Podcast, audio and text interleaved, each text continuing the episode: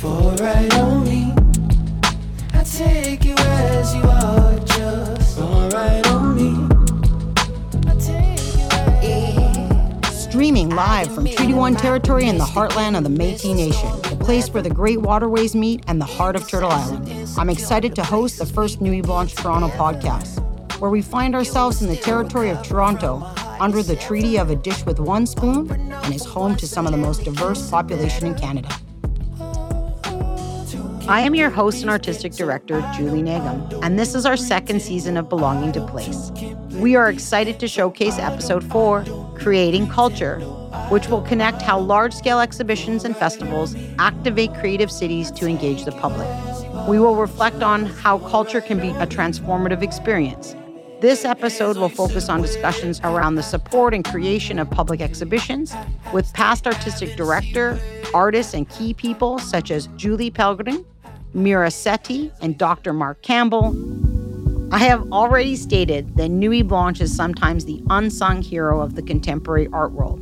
At the same time, it is the people's event. It is for the public, and everyone that has been to Nuit has strong opinions on it, since they see it reflecting on their world and their participation in it. This massive economic implications on cities and more broadly the arts has had huge ripple effects over the past 15 years. Nuit Blanche Toronto has established itself as the largest public exhibition in North America and second to Paris internationally, drawing over 1.2 million people each year for a 12 hour period. We can witness this one night event only once a year, which is part of the magic. This year, the space between us has over 150 artists and over 170 projects and has gone fully citywide. It will be our largest Nuit to date, and I'm excited to speak to Julie Pellegrin, who was one of the artistic directors for Nuit Blanche Paris in 2013. this type of event is rarely or rarely comes from the initiative of a, an artistic director. It's usually the initiative of a city, and I think it's more a matter of um, cultural policy. So I cannot say what it does, you know, bring for a city or what it does for a city. And this choice of large-scale event was already a question for me before 2013 and has not stopped questioning me since then. Maybe because in France, as in many other countries now, this model or this kind of large scale event has become predominant and it's often at the expense of permanent organizations, either museums or smaller organizations. I've already been thinking that it was a question and probably a problem to to do it at the expense of these organizations that do long-term work with a greater proximity with the artists and with more professional teams. So I have to say that I was pretty, uh, I had a pretty critical point of view before I did it, and I probably still have. Because in addition, I think that the question of the well, now in 2021, I think that the question of the social and environmental responsibility of this type of event is more acute than than it was eight years ago.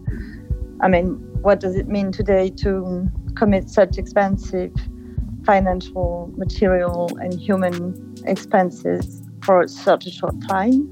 Because it's just a one night. And I remember I was I was really struck by the way everything had been destroyed at eight o'clock in the morning. but I don't know, perhaps there are ways to think about an ecology of work today and forms of sustainability. But, well, on my point of view, I don't know yet what they could be. But I'm, as what I understood, you probably found some of them in Toronto. But yes, that would could be my my answer concerning the relation between the city and this kind of event. I think that we should find a, probably a better balance between this large scale event and the work the long the long term work organizations do sometimes with a lot of difficulties all year all year long but yeah that's my point of view I must admit that I'm always surprised by the public's appetite appetite for this kind of event. I remember that Chiara and I were already surprised by the attendance of our edition of Nuit Blanche. I think there were like two million spectators, which was crazy. But even, you know, the modest Nuit Blanche that we organized here at La Villa Medici a few days ago was a huge success. And I must admit that there is a kind of particular joy in conceiving, but also experiencing this kind of event. And maybe this may have this may have to do with the dimension that we could call public space, even if this concept remains eminently problematic. But I guess that after the experience of the lockdown and confinement, I measure this kind of power of being collectively, collectively outside, as we could say. And I remember that in 2013, the mayor of Paris kept telling us that he wanted the event to be festive. And I was really reluctant to this idea at the time because for me, art was a very serious business. And I think it was Chiara who helped me understand that joy and laughter were serious games. And now I'm more convinced that the kind of we could say carnivalesque dimension that the most serious proposals assume in the context of Nuit Blanche provide a kind of intensity in meeting art in this joyful crowd, this nocturnal and as anarchists name it, momentaneist chaos. So um, I'm pretty more convinced now than, I, than when I was at that time that meeting in the streets, uh, whether for demonstration or, or for Nuit Blanche, to meet art, is something very important and something that probably I couldn't really understand at that time because I thought that we needed, how could I say, not not really pure, but you know, concentration and silence and also dialogue around the art of the, the work of art. But I think that having party around and with uh, works of art can be also a very serious way to to be in touch with them. So yes, I'm probably now more um, comprehensive with this um, kind of event. Yes, I tried to remember because it was not that clear for me. I think when I look, I, I have to say something which was maybe pretty surprising for us, at least for me, because I can't speak for Chiara. But um, we were pretty enjoy and and proud of what we did for Nuit Blanche. And I'm saying it was a surprise because, of course, the context is very difficult, whether in, in technical terms and with the political negotiations and so on, and all these constraint, constraints you have. And we were probably more used to curatorial freedom at that time.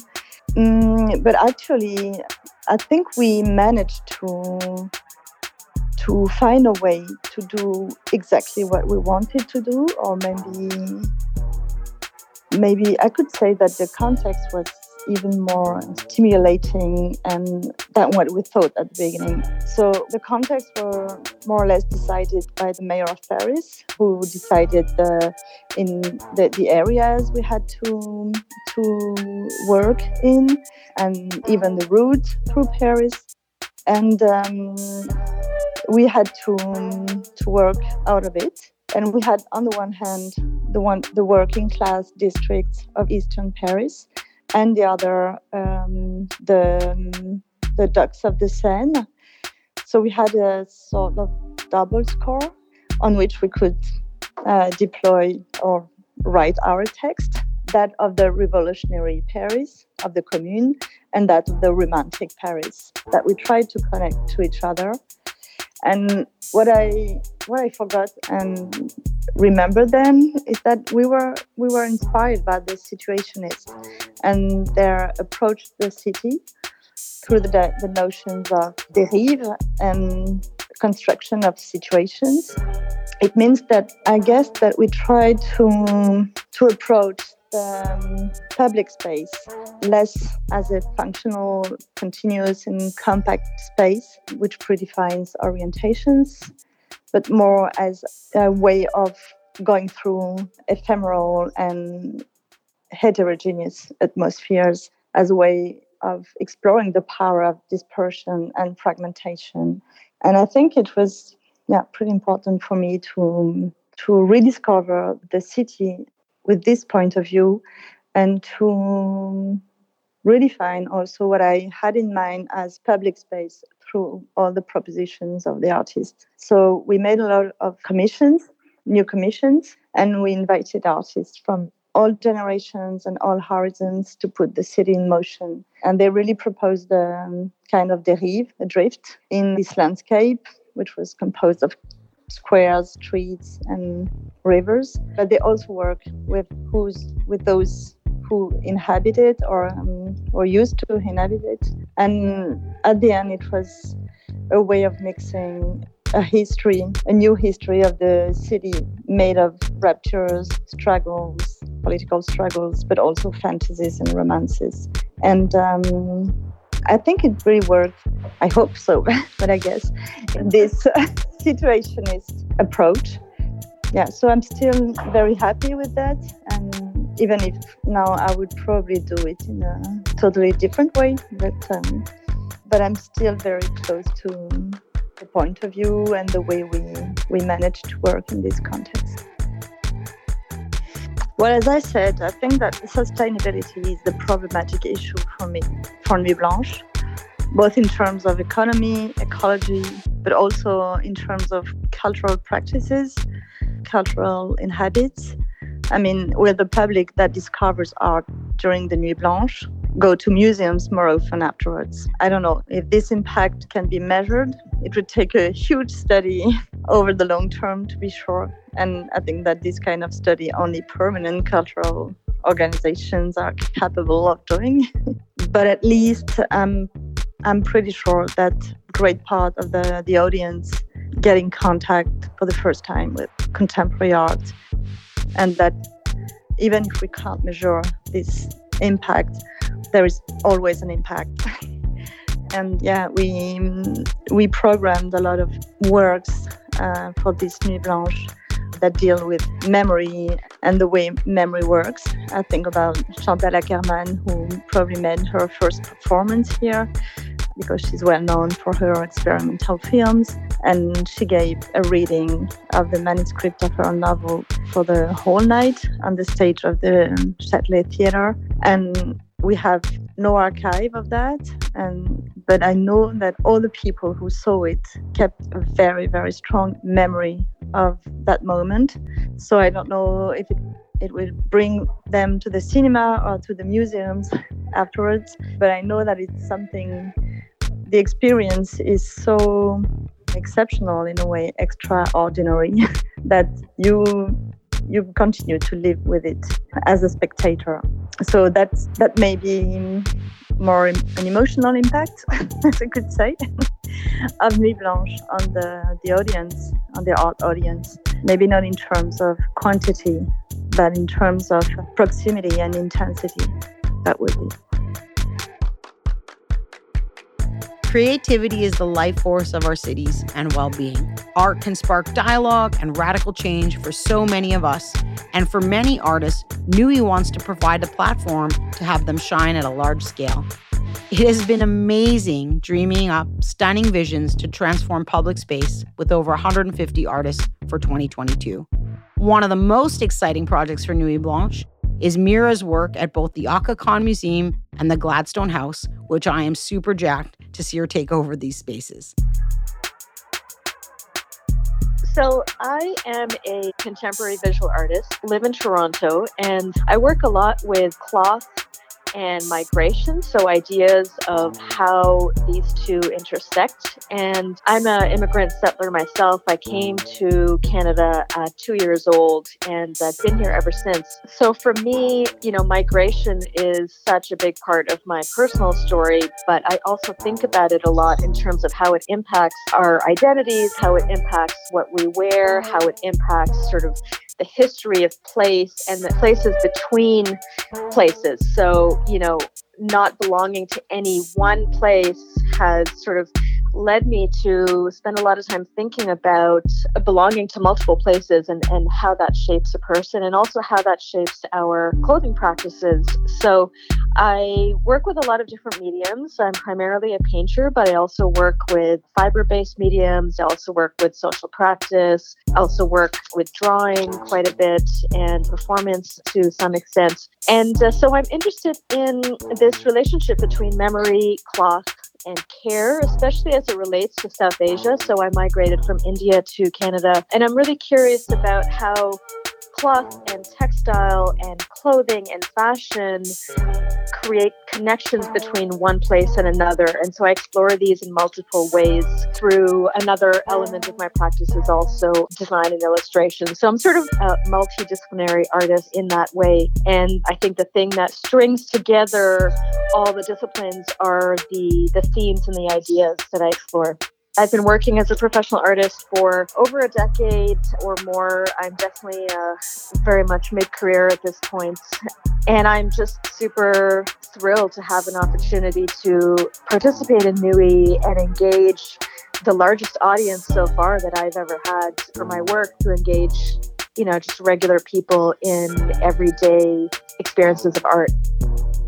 So, over the pandemic, I really became engaged in thinking about the histories of cloth and the histories of materials such as cotton. So, I began to grow an indoor cotton plant. Cotton is not something that grows this far north. It's, you know, our climate and environment doesn't support it. However, I wanted to see what the development of fiber into cloth might look like and, and how slow that process is. So I started growing a cotton plant during the pandemic and it grew about uh, over seven feet tall and it, it produced two cotton balls, very, very small, but it was magical to see fiber come out of a plant. This is not something that I've ever been familiar with. You know, I've seen fruit come out of a plant, but not fiber, and quite magical.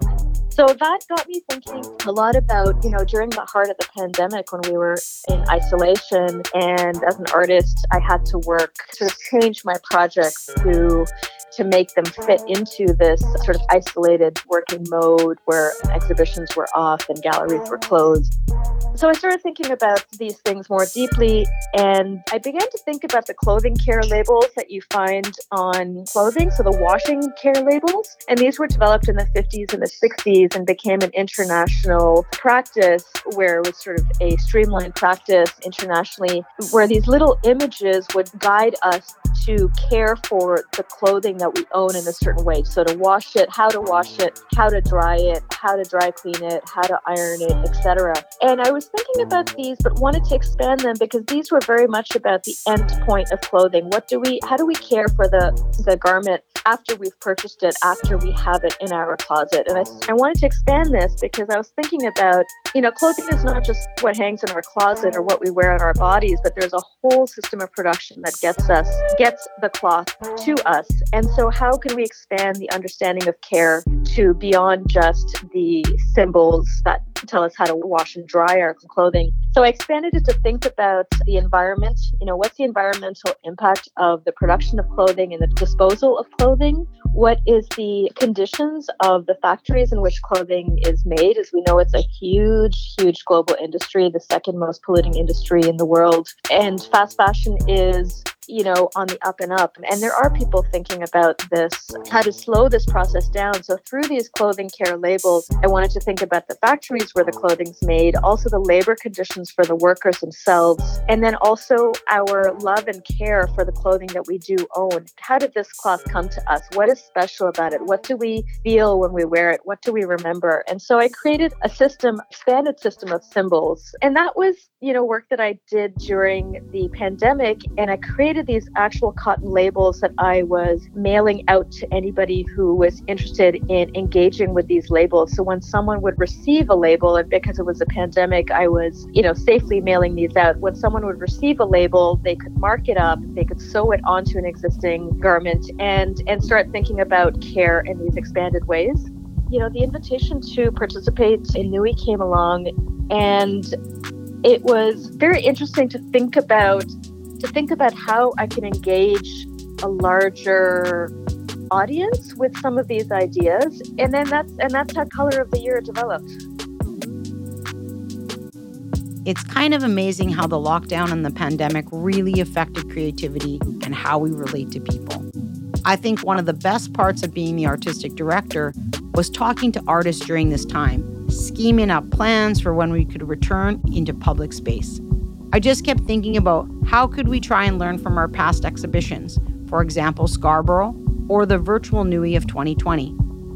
I just kept thinking about how some of the best R&B, hip hop and music are coming from this place, and it's exciting to think about how we get to project that throughout the planet. I was hyped to talk to Dr. Mark Campbell on his research and practice of this cultural phenomenon. So 2018, Nuit Blanche finally, finally, finally, finally comes to Scarborough. And you know, to give your listeners an idea of what is, I mean, Scarborough is an outer suburb of Toronto. It's its largest borough. It's 650,000 people. Last time they counted, they stopped counting in 2000. Um, and the walkability score is a negative. The public transportation is horrible. So there isn't a, there never has been a dynamic art scene in Scarborough because everyone went downtown for those kinds of things. So there aren't galleries, there aren't artistic hubs, there aren't a lot of things. So when Nuit Blanche comes to Scarborough, I think I was invited to speak. I, I got a chance to give a paper that had no uh, scholarly connection into having to, you know, I had no aspirations to publish the paper. I had no aspirations of, it wasn't part of a book or a chapter. It was just me kind of thinking aloud with the audience about the impact of hip hop in Scarborough. So uh, I'm a bit biased because I'm, you know, raised there. But I will say that a significant, significant portion of Toronto's best hip hop comes from Scarborough. So there is there's a lot to be said about the space. And now when that event happened, I'm sure there was great media coverage of it. But one of the things that I saw that I did not see at Nuit Blanche large in downtown Toronto, which you know geographically more dispersed. In Scarborough, the majority of the art was geographically bounded around the Scarborough Town Center, close to the light rail transit. What I saw was families of all kinds coming out to see the art.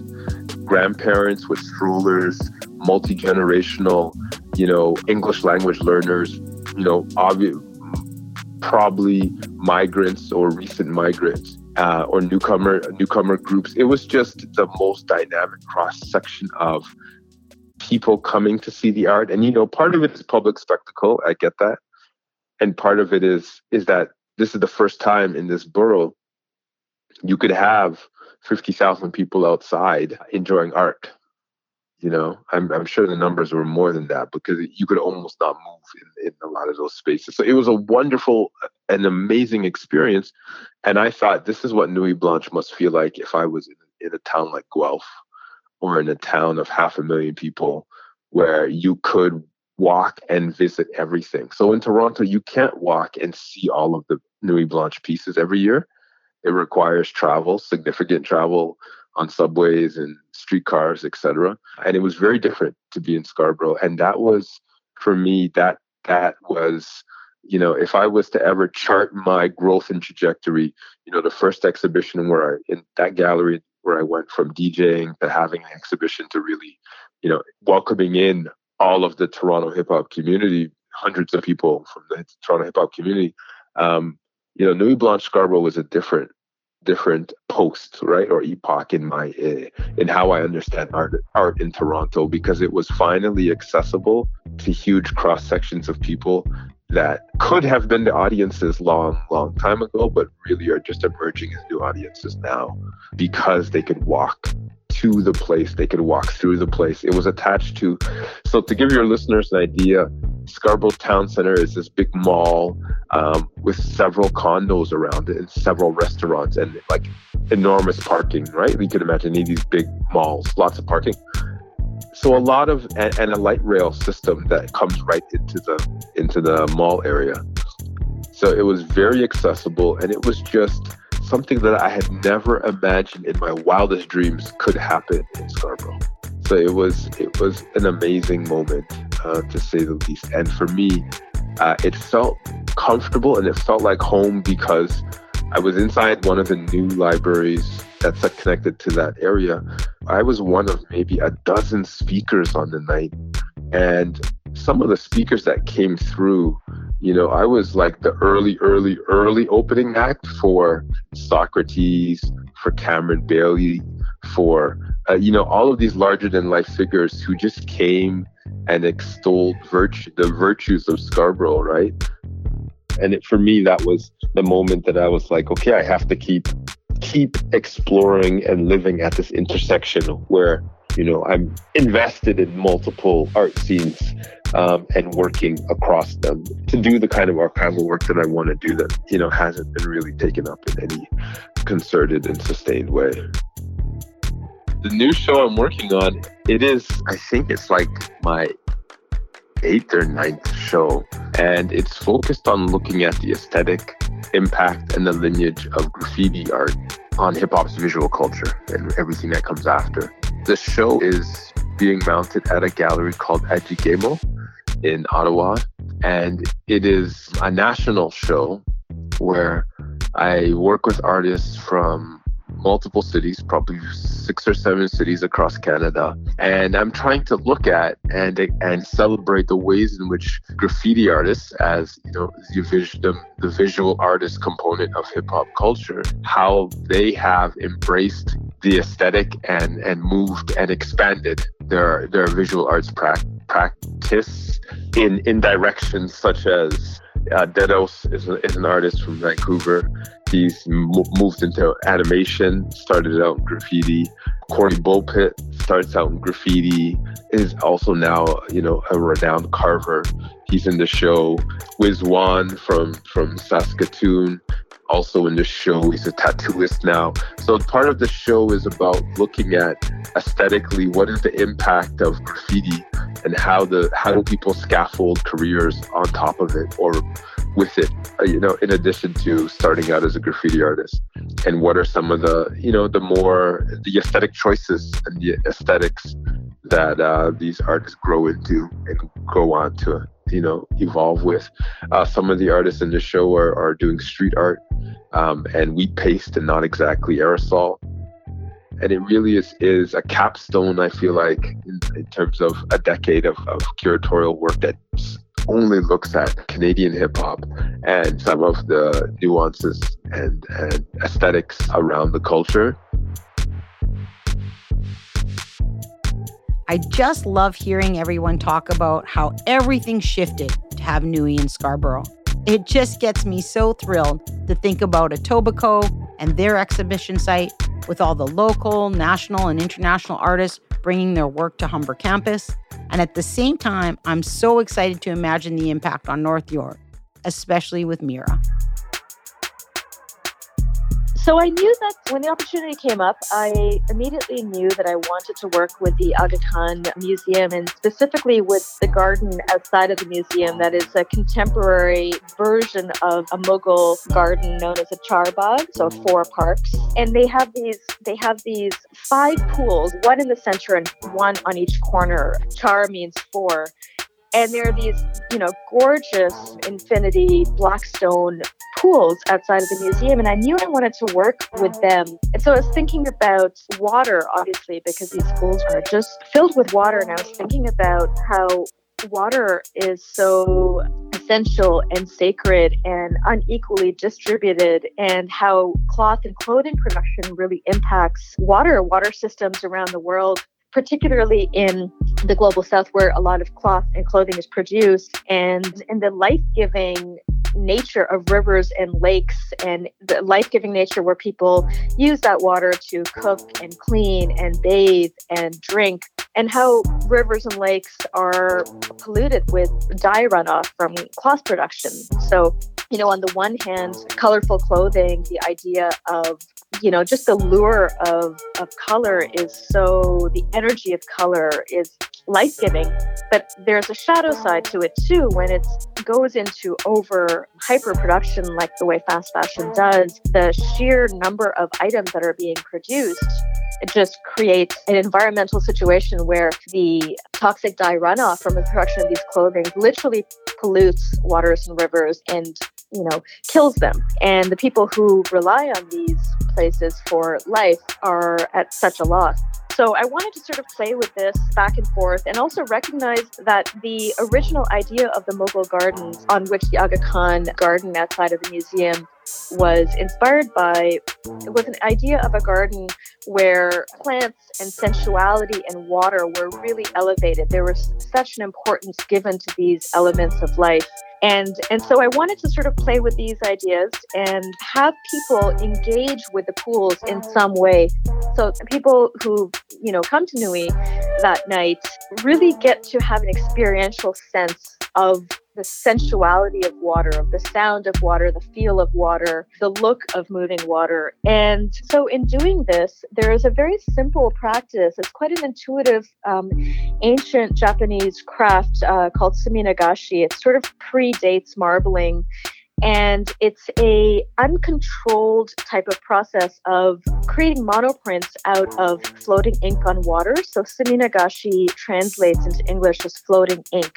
And i thought this is just such a perfect metaphor to think about the ink floating in rivers and lakes and polluting rivers and lakes and the process of making a monoprint you transfer the ink from the water onto a piece of paper or a piece of cloth and it literally cleans up the water. It picks up the ink out of the water and onto the paper and you get this you know gorgeous print on on your paper but you also clean up the, the rivers and lakes and and you get to feel the water and sort of participate in through your body in this action. And so it's a bit of an experiment a bit of a giant experiment actually. There are it's an open these are open pools so there's water uh, sorry there's wind there's a potential for rain there's a lot of movement and activity which is going to disturb the surface of the water. And so, you know, this is exactly what happens in rivers and lakes. You know, the ecosystem and the environment is unpredictable. We don't know when a factory in the middle of the night just spills the toxic dye runoff into rivers and lakes. There is a chain effect. There is a chain that we can't predict, and, and we don't know exactly what's going to happen and how how bad things are going to get. So there's an unpredictability and and I think that unpredictability is mimicked in in this project. I remember the very first Nuit in Toronto. I was out till 4 a.m. with a friend of mine. it's kind of shocking now, but I was out till 4 a.m. We were hopping around all the different downtown sites, and it was fantastic. I mean, at that point, I think we both felt such a sense of excitement and liberation. And it was fun engaging the streets and different sites in this way, getting to not know what you're going to come across and just get to a site and experience what the artist created at that site. So I think there's a magic in in that there's a magic in experiencing art that is not in a white cube that is not in a gallery that is not a paid presentation and there's unexpectedness there's a momentariness and i think sometimes that is transformative you know that can be really transformative because what we take away from it is the memory. What we take away from it is an engagement with with our senses and the story we tell about it afterwards. You know it's a 12 hour festival but the stories we tell about it continue on afterwards. So i think it's fantastic to get large groups of people who maybe ordinarily wouldn't experience art in other ways experiencing art over the course of a night. And taking over city streets, taking over neighborhoods, meeting strangers, and just yeah, engaging with so many different projects. Since its founding in 2006, Nuit Blanche Toronto has featured more than 1,600 art installations by approximately 5,800 artists and has generated over 443 million in economic impact and benefits for the city. This year will be the largest to date, and it will surpass Paris with over 150 artists and over 170 projects in the downtown, North York, Etobicoke, and Scarborough. I am so pumped to bring this event back into the public for the largest one yet. So much awe, wonder, and excitement for this magical takeover. So I guess I'll leave it there then. Thanks so much for listening. I would love to say Chi-miigwech, Marcy, and thank you to all the people that make this podcast possible. And tune in again for Nuit's Belonging to Place.